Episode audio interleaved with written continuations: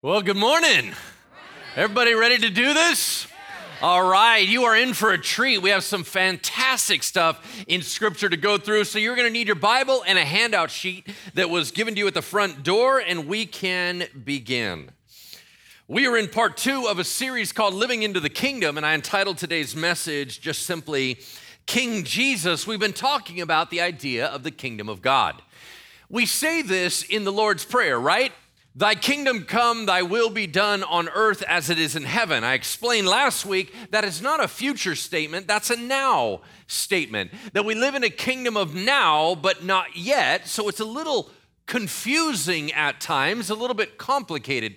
But I explained that the kingdom of God is anywhere where he rules, anywhere where he has influence and authority. So, for example, the kingdom of God, it says, dwells within the believers. You know how it says that your body is the temple of the Holy Spirit.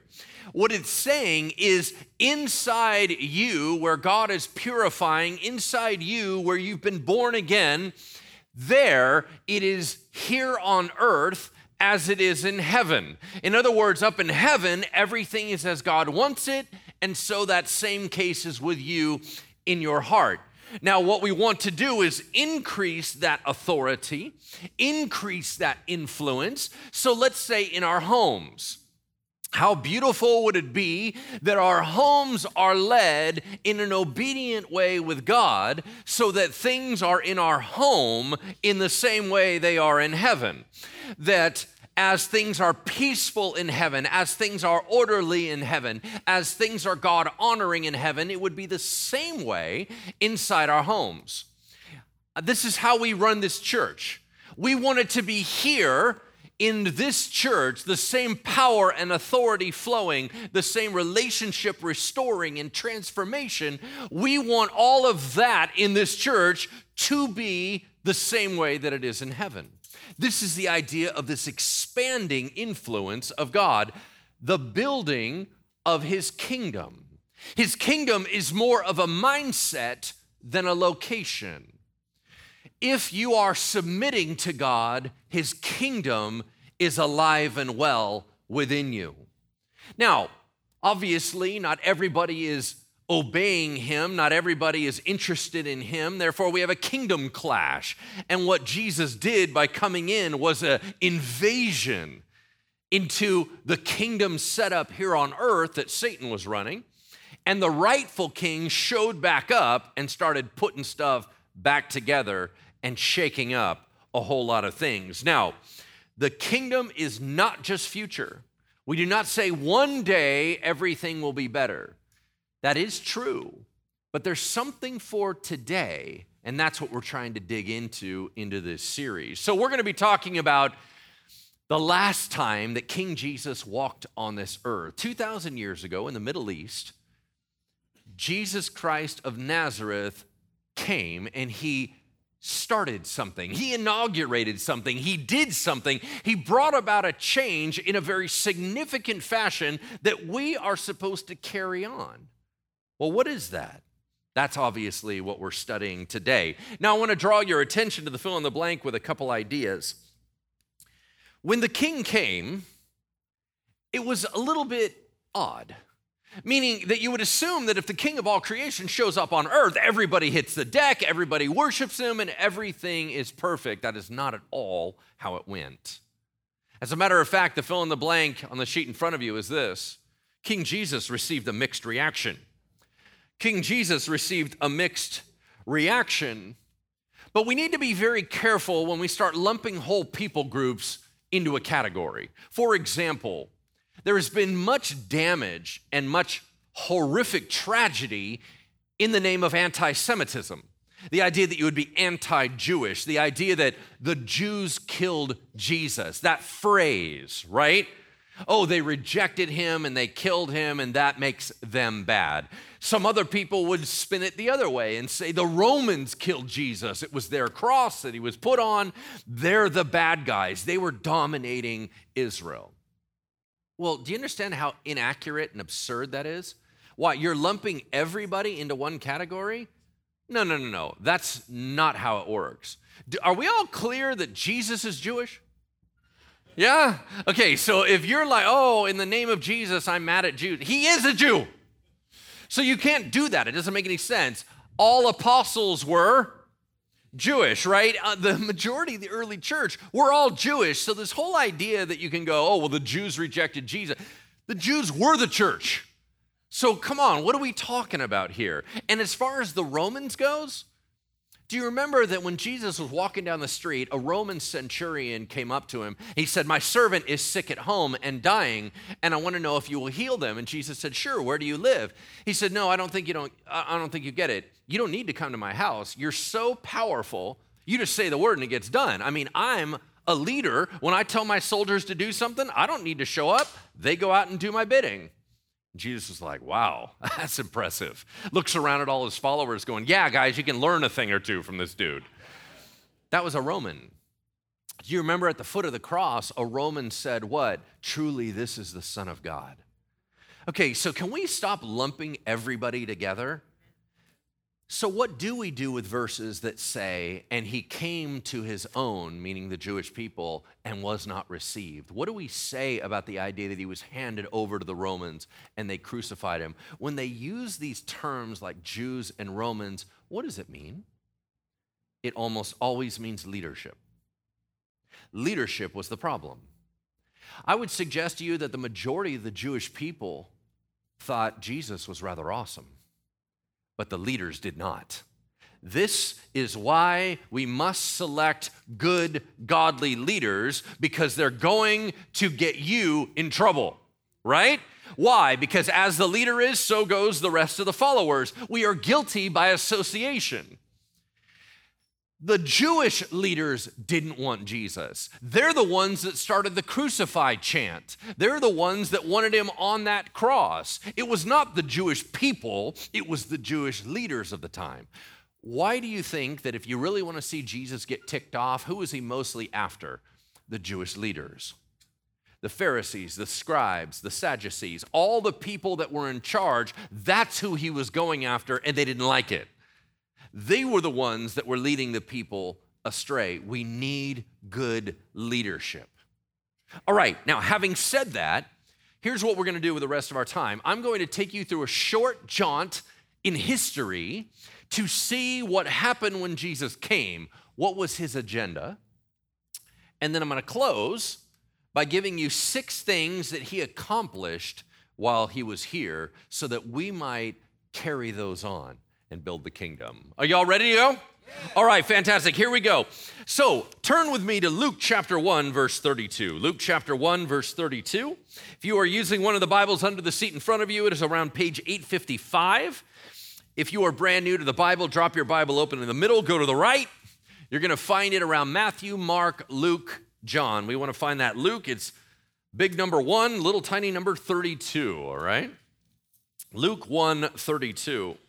This is kind of where the king idea really starts percolating here on the earth.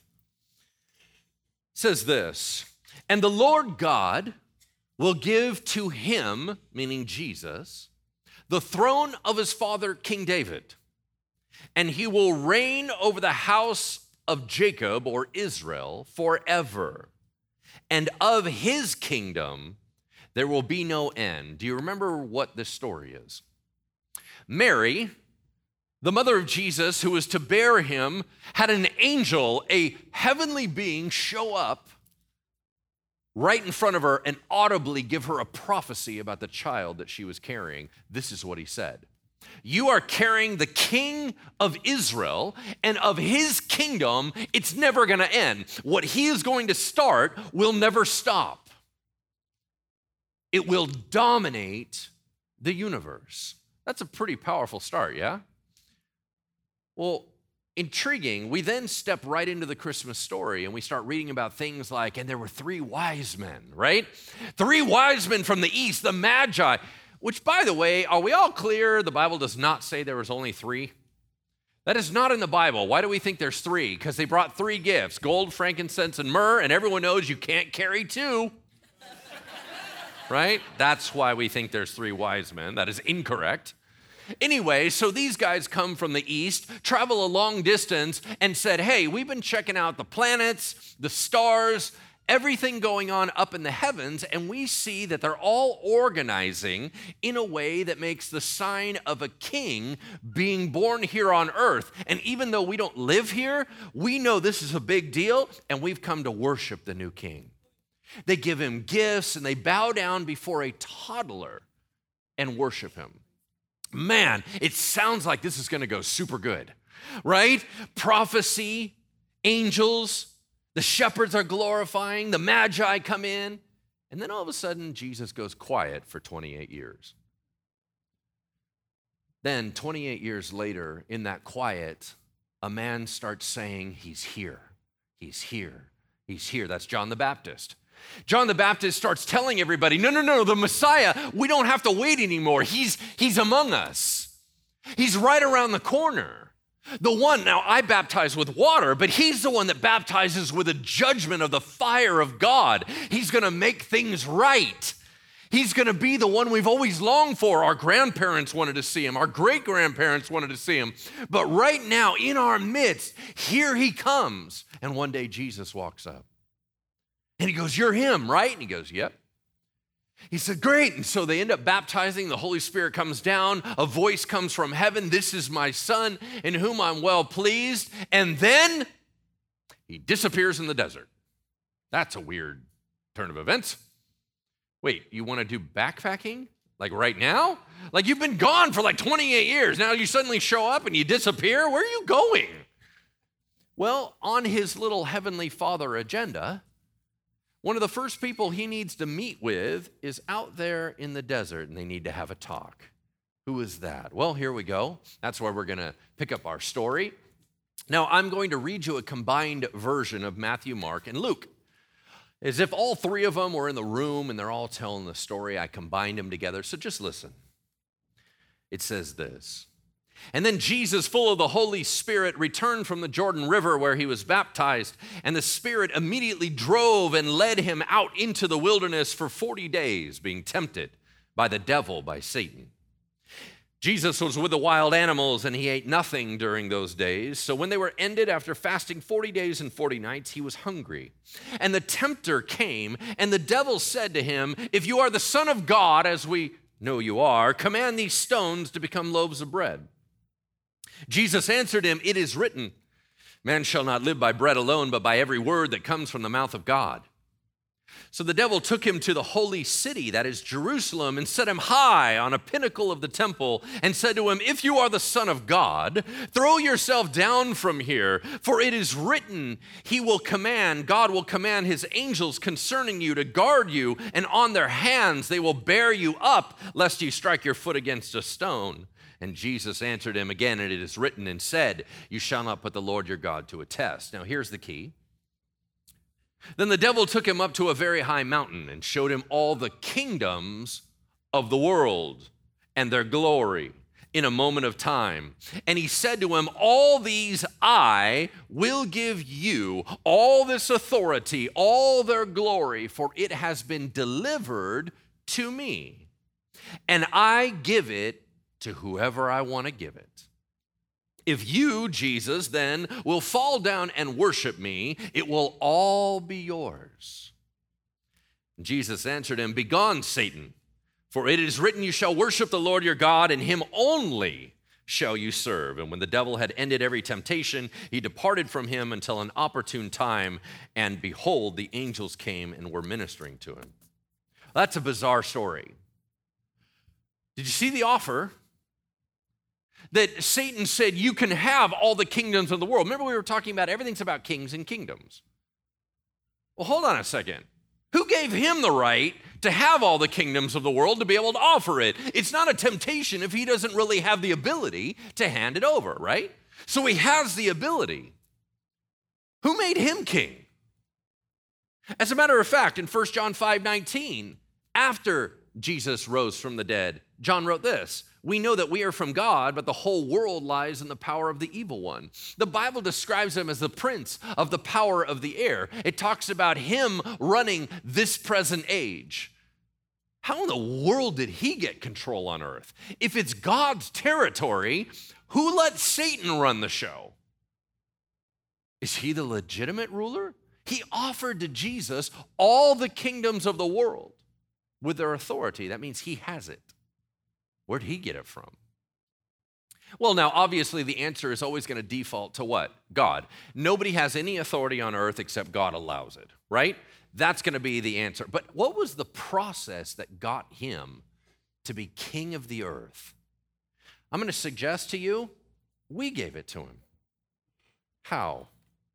Let's go back to the Garden of Eden. Adam and Eve were given a few jobs to do. One of them was be fruitful and multiply. Another one was to tend the garden and to bring dominion over the earth. Y'all remember what dominion means? Rule.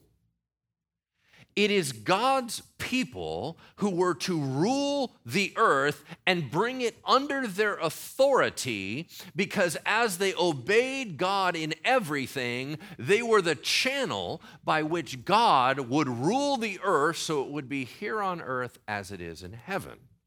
That was the plan. But what did we decide to do as human beings? We took another route. Mm, I'm going to kind of do your thing, but I'm going to kind of do my thing. And we said no to God. The minute we said no to God and we ate of that tree, it snapped that connection. It could no longer be here on earth perfectly as it was in heaven. Sin entered into the world. Things started breaking. Chaos started being involved in our environment. And ultimately, we were on our own, or so we thought in reality, there was someone here that was the dominant influence already. Who was that? That was Satan.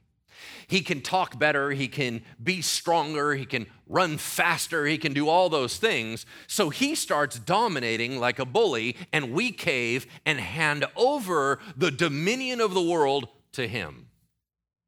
You go, he doesn't have any right to do that. You're absolutely correct but he does have the right if we give him the right. See, too many of us think that there are two choices on the table. You can either do it your way or God's way. That is incorrect. Your way isn't a thing.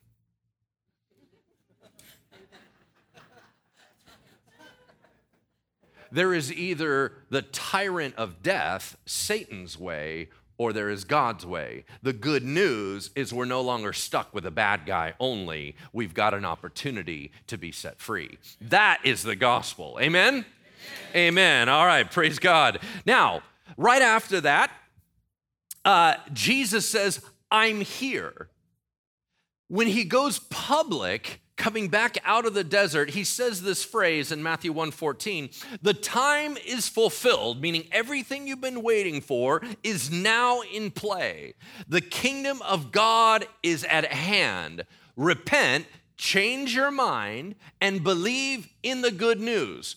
Now you go, why do we need Jesus to come and do this if Satan's an illegitimate authority? Well, write this down on your notes. The only difference between a bad king and a bully is semantics. The only difference between a bad king and a bully is semantics. Bullies work off threat, not actuality.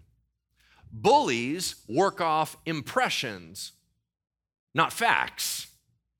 So if we allow Satan to be king, he gets to be king. Jesus is coming in to change our mind about that. He starts coming into our mind and saying, What? I need you to rethink it. I need you to repent. I need you to change your mind and look at it from my perspective, and you'll realize he is illegitimate and he does not have a right to rule here. Okay?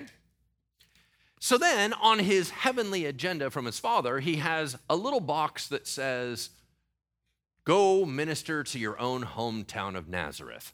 Now, for all of you, it is the hardest place to minister is in your own house, meaning with your own siblings, with your own parents, with your grown up kids, stuff like that. That is the hardest place to minister because they see you at your core.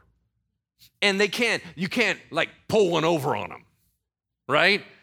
If you start dropping a bunch of truth and they're like, mm, I know you, right? You better be legit. All right. So he goes to Nazareth, and this is what happens. I'm reading a combo account of Matthew, Mark, and Luke once again, and it says this And he, Jesus, came to Nazareth, his hometown where he had been brought up, and his disciples followed him. And as was his custom, he went to their synagogue on the Sabbath day and he stood up to read. And the scroll of the prophet Isaiah was given to him. He unrolled the scroll, found the place where it is written, quote, "The spirit of the Lord is upon me." because he has anointed me to proclaim good news to the poor. He has sent me to proclaim liberty to the captives and recovering the sight to the blind, to set at liberty those who are oppressed, to proclaim the year of the Lord's favor. End quote.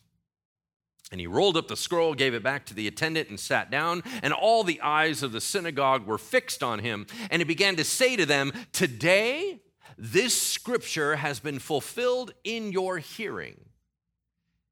And he taught them, so that many who heard him were astonished, and all spoke well of him and marveled at the gracious words that were coming from his mouth. Boy, it sure seems like this is going to be a good day, right? I mean, it seems like everything is tracking. There's a prophecy, then all of a sudden the Magi announce him, and then sure enough, John the Baptist announces him. He goes in, battles with the devil, puts him on notice, beats him down, steps back into the limelight, goes home, and now everyone is super amazed.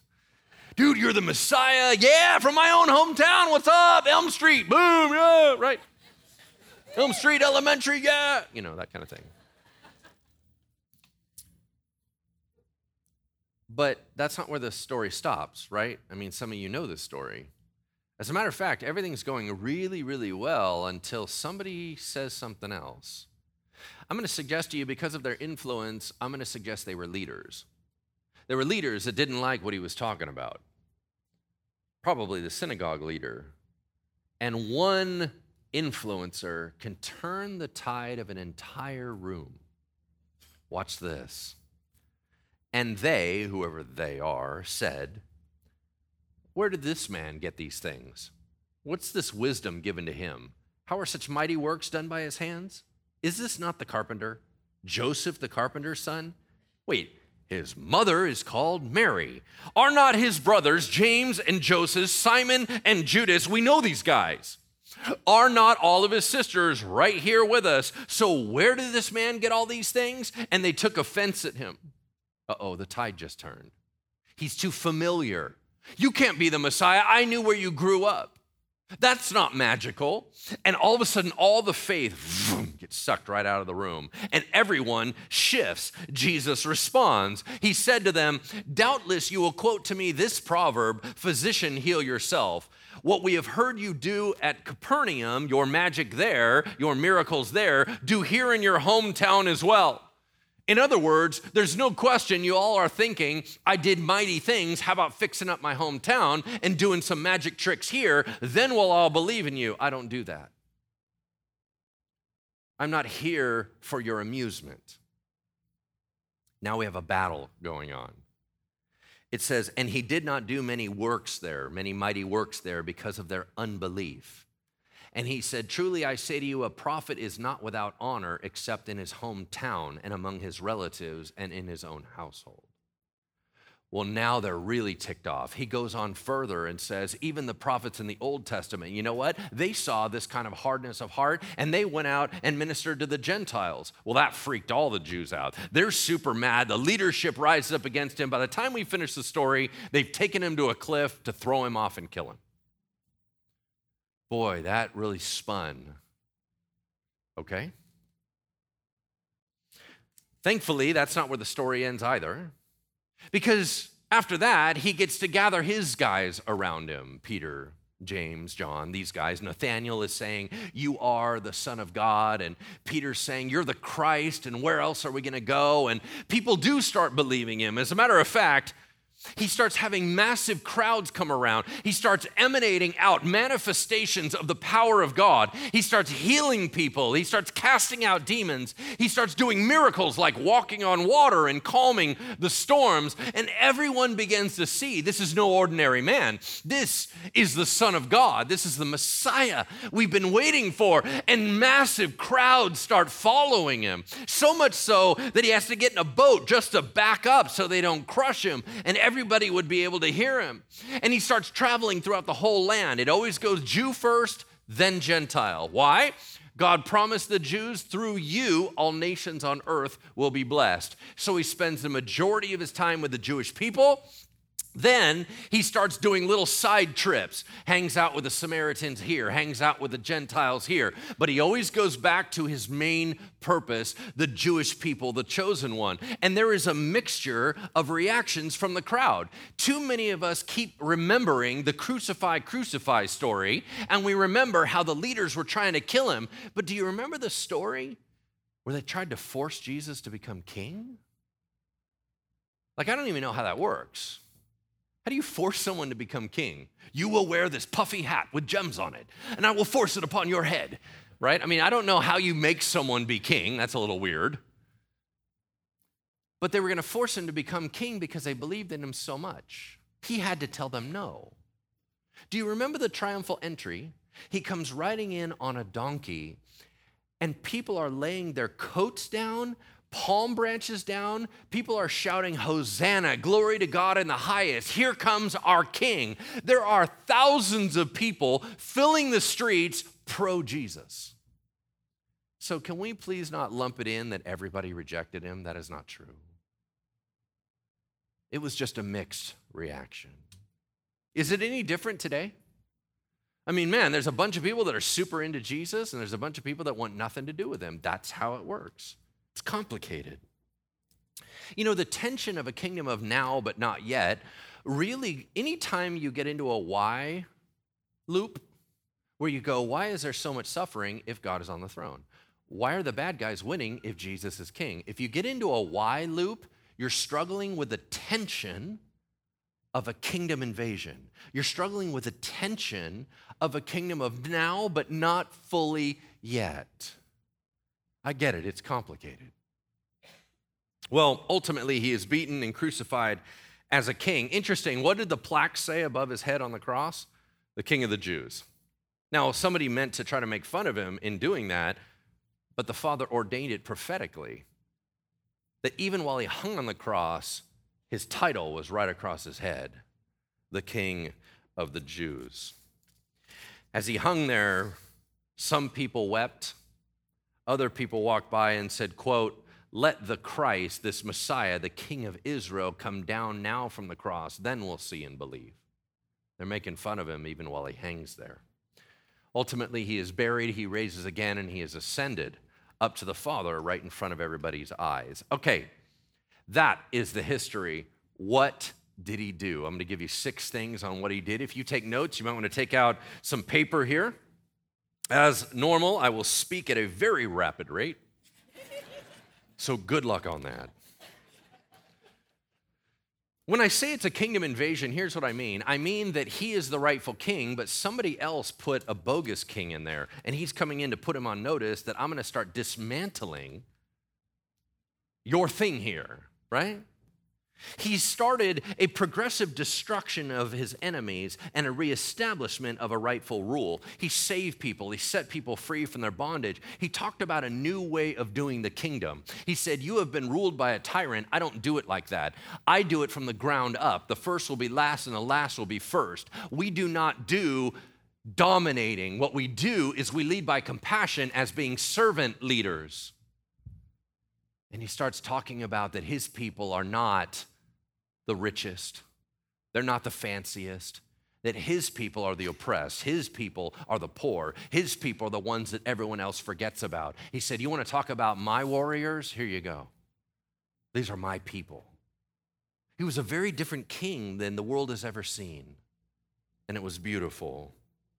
So he's been doing this in stages. And the first phase, this is very important if you want to write this down, he's been doing it in phases. This first phase is a kingdom offer of persuasion. Write that down a kingdom offer of persuasion. Why is that so important? We're going to hit it later in the series, but a kingdom offer of persuasion right now, it will not always be like this, but for right now, he offers you the kingdom and asks if you want to join. It is a gentleness. He is saying, You make the decision. Do you want to be on my team? Do you want to love me? Do you want to follow me? Do you want to march under my banner? I will not force you. I'm asking you. This is a kingdom of love. This is about loyalty. Do you want me? This is a limited time offer. How do we know that? Because one day every knee will bow and every tongue will confess that Jesus Christ is Lord. Whether you think that's true or not, you'll find out. In that day, it will no longer be about persuasion, it will be overwhelming. And there's nothing you can do about it. He said, Before I get to that, can I please just talk with you for a moment? Before I come in with the heat, I just need to hear your heart. Do you want me? Kingdom of persuasion. Here are six things that Jesus did when he came here the first time. Number one, he broke the hold of Satan.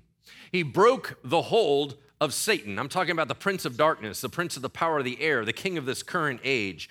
1 John 3 8 says, The reason the Son of God appeared was to destroy the works of the devil. What did he do? If the devil is still here, what, roaming around, seeking who he may devour, being a lion? If he's still here, what did Jesus really accomplish? Here you go. Jesus came to mess up his game. Jesus came to mess up his game. The Bible refers to it as rendering his kingdom inoperative. What does that mean? It means that even though he's seeking who he may devour, he can only take advantage of those that are weak and exposed. And he has a heavy limitation on how he can handle God's kids. He cannot just do whatever he wants with God's kids. That doesn't fly. There's way too much protection now. Jesus broke the monopoly that Satan had over the earth. You realize that this whole concept that there is freedom, there is not freedom. The devil runs the entire world as a bully. Jesus is setting us free from that tyrannical ruler. That's what he did. So he began to crush it. Once again, write this down if you take notes. A war won in the mind is just as good as a war won in the flesh. A war won in the mind is just as good as a war won in the flesh. Once again, Satan has you convinced. Satan has the world convinced that they need to submit to him. Jesus is saying that is not true. You do not have to do it his way. There's another way to do it. Hebrews 2:14. Because God's children share in flesh and blood, he himself likewise partook of the same things, that through his death he might destroy the one who has the power of death, that is the devil, and deliver all those who through fear of death were subject to lifelong slavery. Jesus did something so significant that now he uses phrases like, I have bound him, the strong man, so my children can plunder his house. He starts saying, I've given you the keys to the kingdom, so the gates of hell will not prevail. He starts saying phrases like, I have given you weapons of warfare that can demolish strongholds. What does that mean? That's what we have to discover. Because if he really snapped the monopoly, if he really brought weakness to the kingdom of darkness, then we have way more authority and power to keep shutting it down than we are currently utilizing.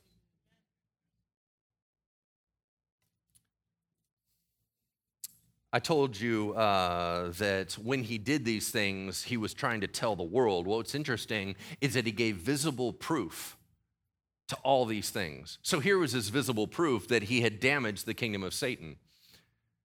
All the demon casting stories in the Bible are proof. Oh, look, there goes one. Oh, there goes another one. There goes another one.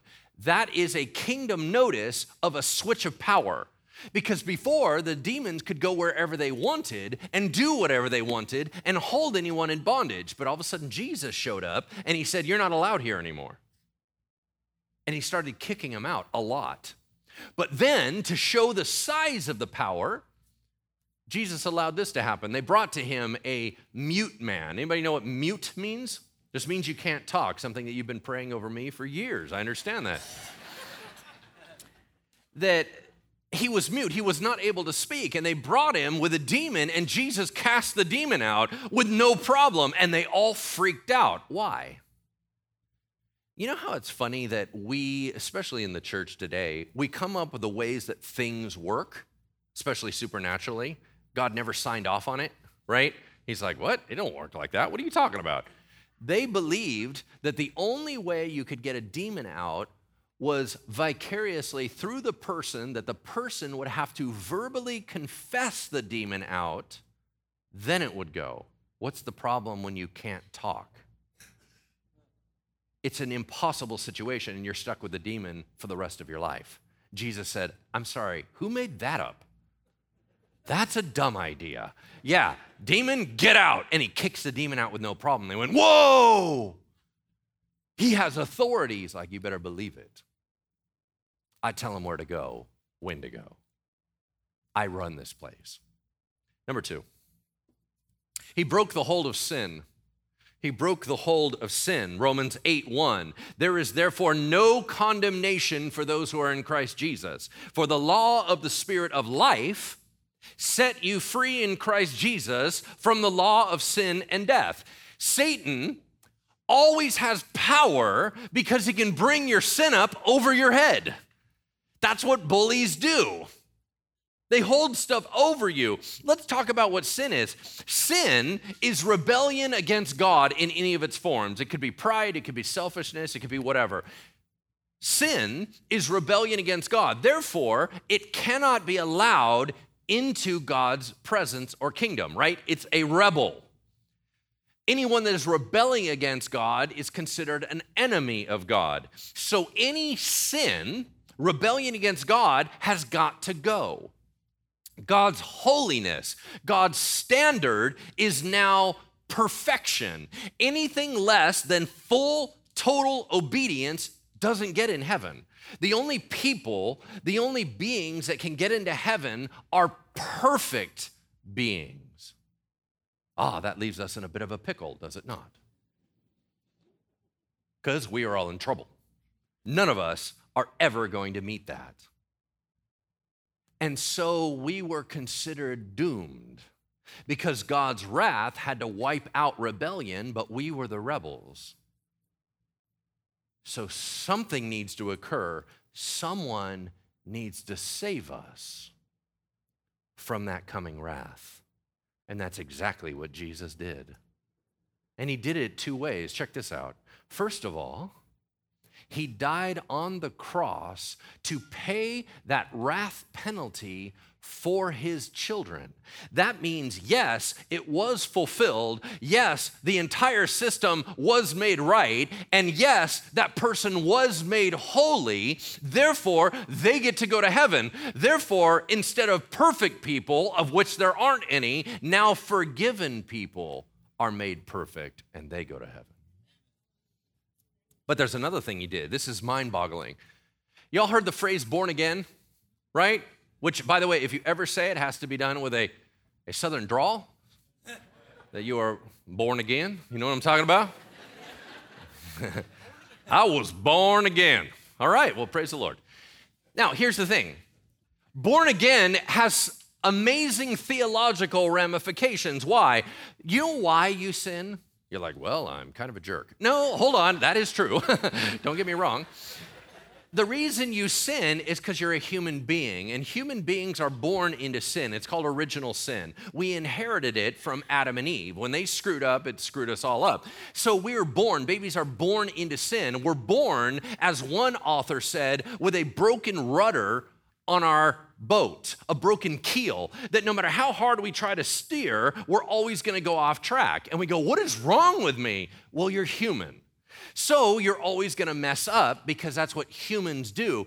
But if you are born again, You're not born of man or woman's decision. You're born of God who doesn't carry the original sin mark, and you no longer have anything that stands against you.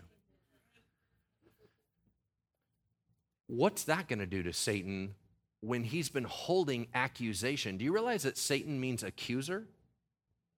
An adversary? This is how he's always tried to control you. Oh, okay, so you think you're going to be a Christian.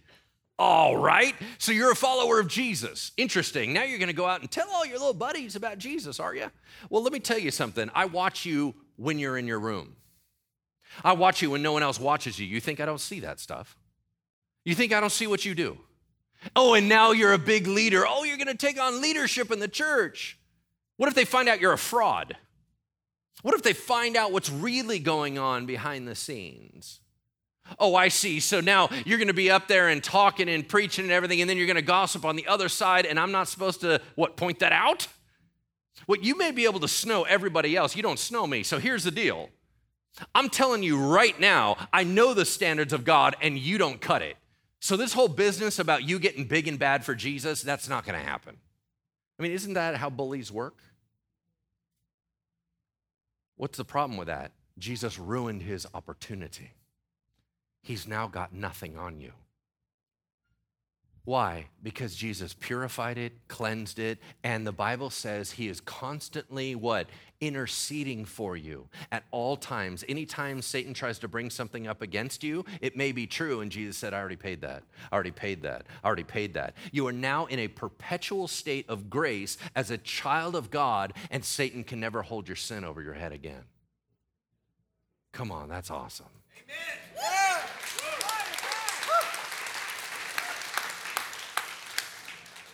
Colossians 2:13 and you who are dead in your trespasses and uncircumcision of your flesh God made alive together with him having forgiven us all our trespasses. Everybody what does all mean in Greek?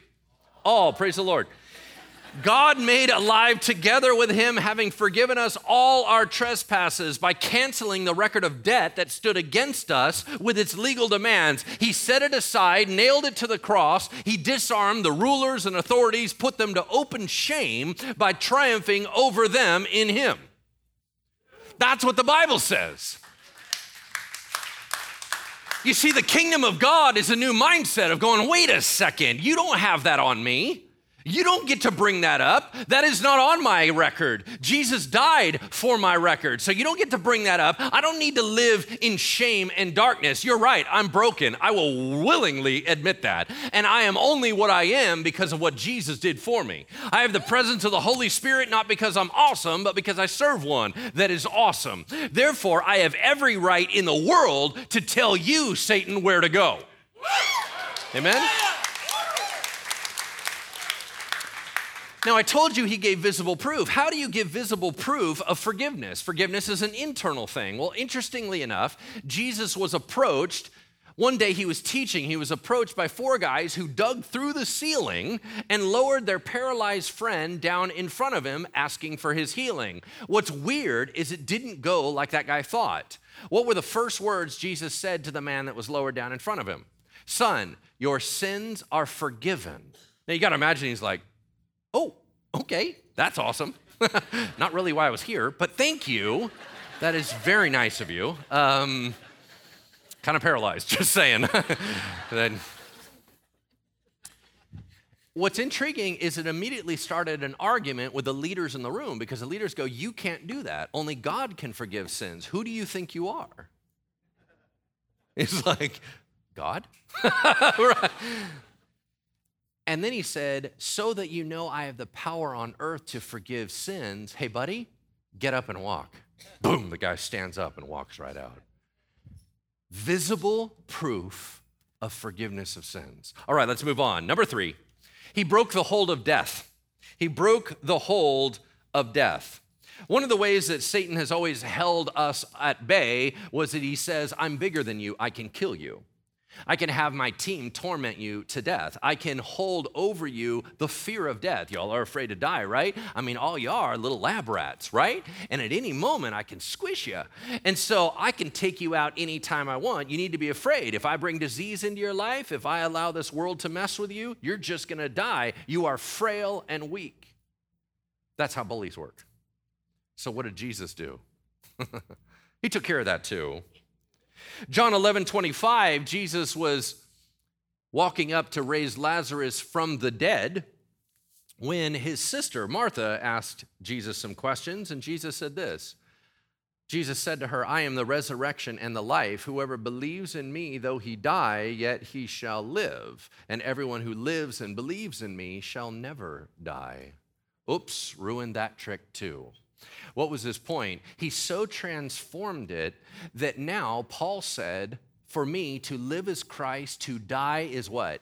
gain. Now, all of a sudden, it went from terror to glory. Now, Satan can't even hold that over your head because the minute you transport from this place, everything gets ultimately better.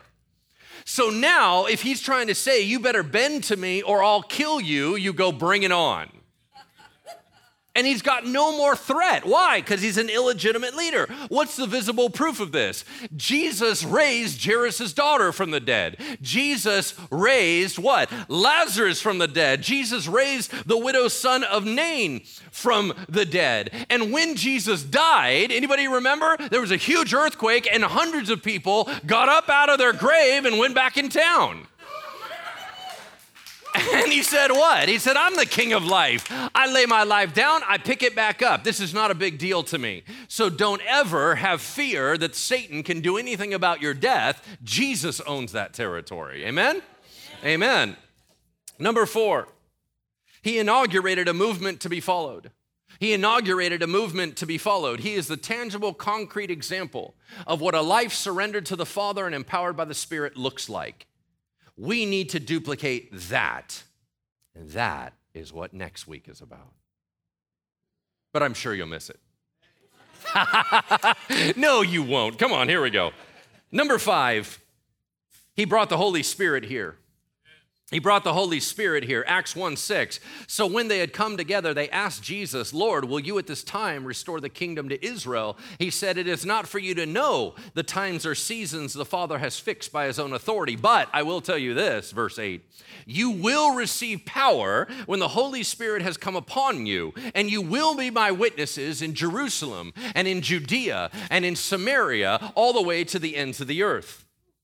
What visible proof did he give that the Holy Spirit came here? It's called Pentecost. Then they were sitting in a room together, 120 of them, when what? The sound of a mighty rushing wind. And then a visible sign of tongues of fire began to light up over every one of their heads. Then they began to speak in tongues as they spilled out. The church was empowered, and the apostles and the leaders and the people went out all over the world doing signs and wonders as visible proof of the manifestation of the Holy Spirit. Man. So, what should we be doing? Number six. Last one. He put the world on notice of his return. He put the world on notice of his return. Acts 1 9. And when Jesus had said these things as they were looking at him, he was lifted up physically into the sky, and a cloud took him out of their sight. And while they were gazing into heaven as he went, behold, two men or angels stood by them in white robes and said, Men of Galilee, why are you looking into heaven? This Jesus who was taken from you into heaven, oh, he's coming back the same way that he left. When? Matthew 24 14. And this good news, this gospel of the kingdom, will be proclaimed throughout the whole world as a testimony to all nations, and then the end will come. What visible proof? He went up right in front of them and said, I'm coming back the same way. Can I have the prayer team come on up here as we close out? Y'all, the true good news that everybody needs to hear is you are not doomed and you do not have to live a life under the tyrannical rule of Satan as a dictator. Everyone needs to know there is a way to freedom. Everyone needs to know about Jesus Christ. Yet here we live in a kingdom of now, but not yet. Jesus started stuff, we need to carry it on. Jesus changed stuff, we need to live as if it's so. And it really matters. How do we know that? The Great Commission, Matthew 28 18. And Jesus said to his followers, All authority in heaven and on earth has been given to me. You're my followers. Go therefore, make disciples of all nations baptizing them in the name of the Father and of the Son and of the Holy Spirit, and teaching them to obey everything I have commanded you. If I have the authority and power, I give that to my followers. You go out and do what I've been doing. That's our mandate. And so that's what we'll study next time we're together. If you are brand new to this church, welcome. I'm super glad that you're here. It is a great time to be part of Bridgeway. I'll tell you that. If you are brand new and you filled out one of those cards, take it out to the smiley people in the lobby. Because there's so many of them, let me narrow it down. There is a little wall that says welcome, super big. They're hanging out right there. Hand your card to them, they'll give you a, a special gift. Just coming and joining us. We'd love to get in touch with you. But you know what? For all of you that are family, we have a prayer team here. And we have a prayer team here for a very specific reason. They are kingdom ambassadors. They're just like the rest of us, but right now they are prayed up and they're saying, Lord, may I be used as a conduit of your kindness, your compassion, your power, your authority. If you need prayer for anything, mentally, spiritually, emotionally, physically, you come to the prayer team. They're going to seek God on your behalf. They're going to pray breakthrough. If you say, I don't even know how to become a Christian, boy, everything you're telling me, I need that. You guys, they know how to tell you about that too. You just tell them, I need to know how to become a Christian. And they'll tell you it's very simple. It's all about surrender. But I need you to understand as we go through this series, you have so much more power and authority and blessing than you ever imagined. And I want you locked and loaded as you go out this week. You are the kingdom of God moving forward. Let me pray over you. Heavenly Father, thank you. Thank you, God, for your kindness to us, your patience with us. Lord, we're all kind of messed up. But Lord, you are so good to work with us. You are so sweet and kind. May your love draw us to change our minds. May your love lead us to repentance. Father, I pray that right now we would be overwhelmed by the presence of your Holy Spirit, that we might be able to be kingdom advancers, that we would do everything you asked us to do, and you would empower your words, your deeds, that God, we might be mighty on your behalf. To the glory of your name, in Jesus' name we pray. Amen.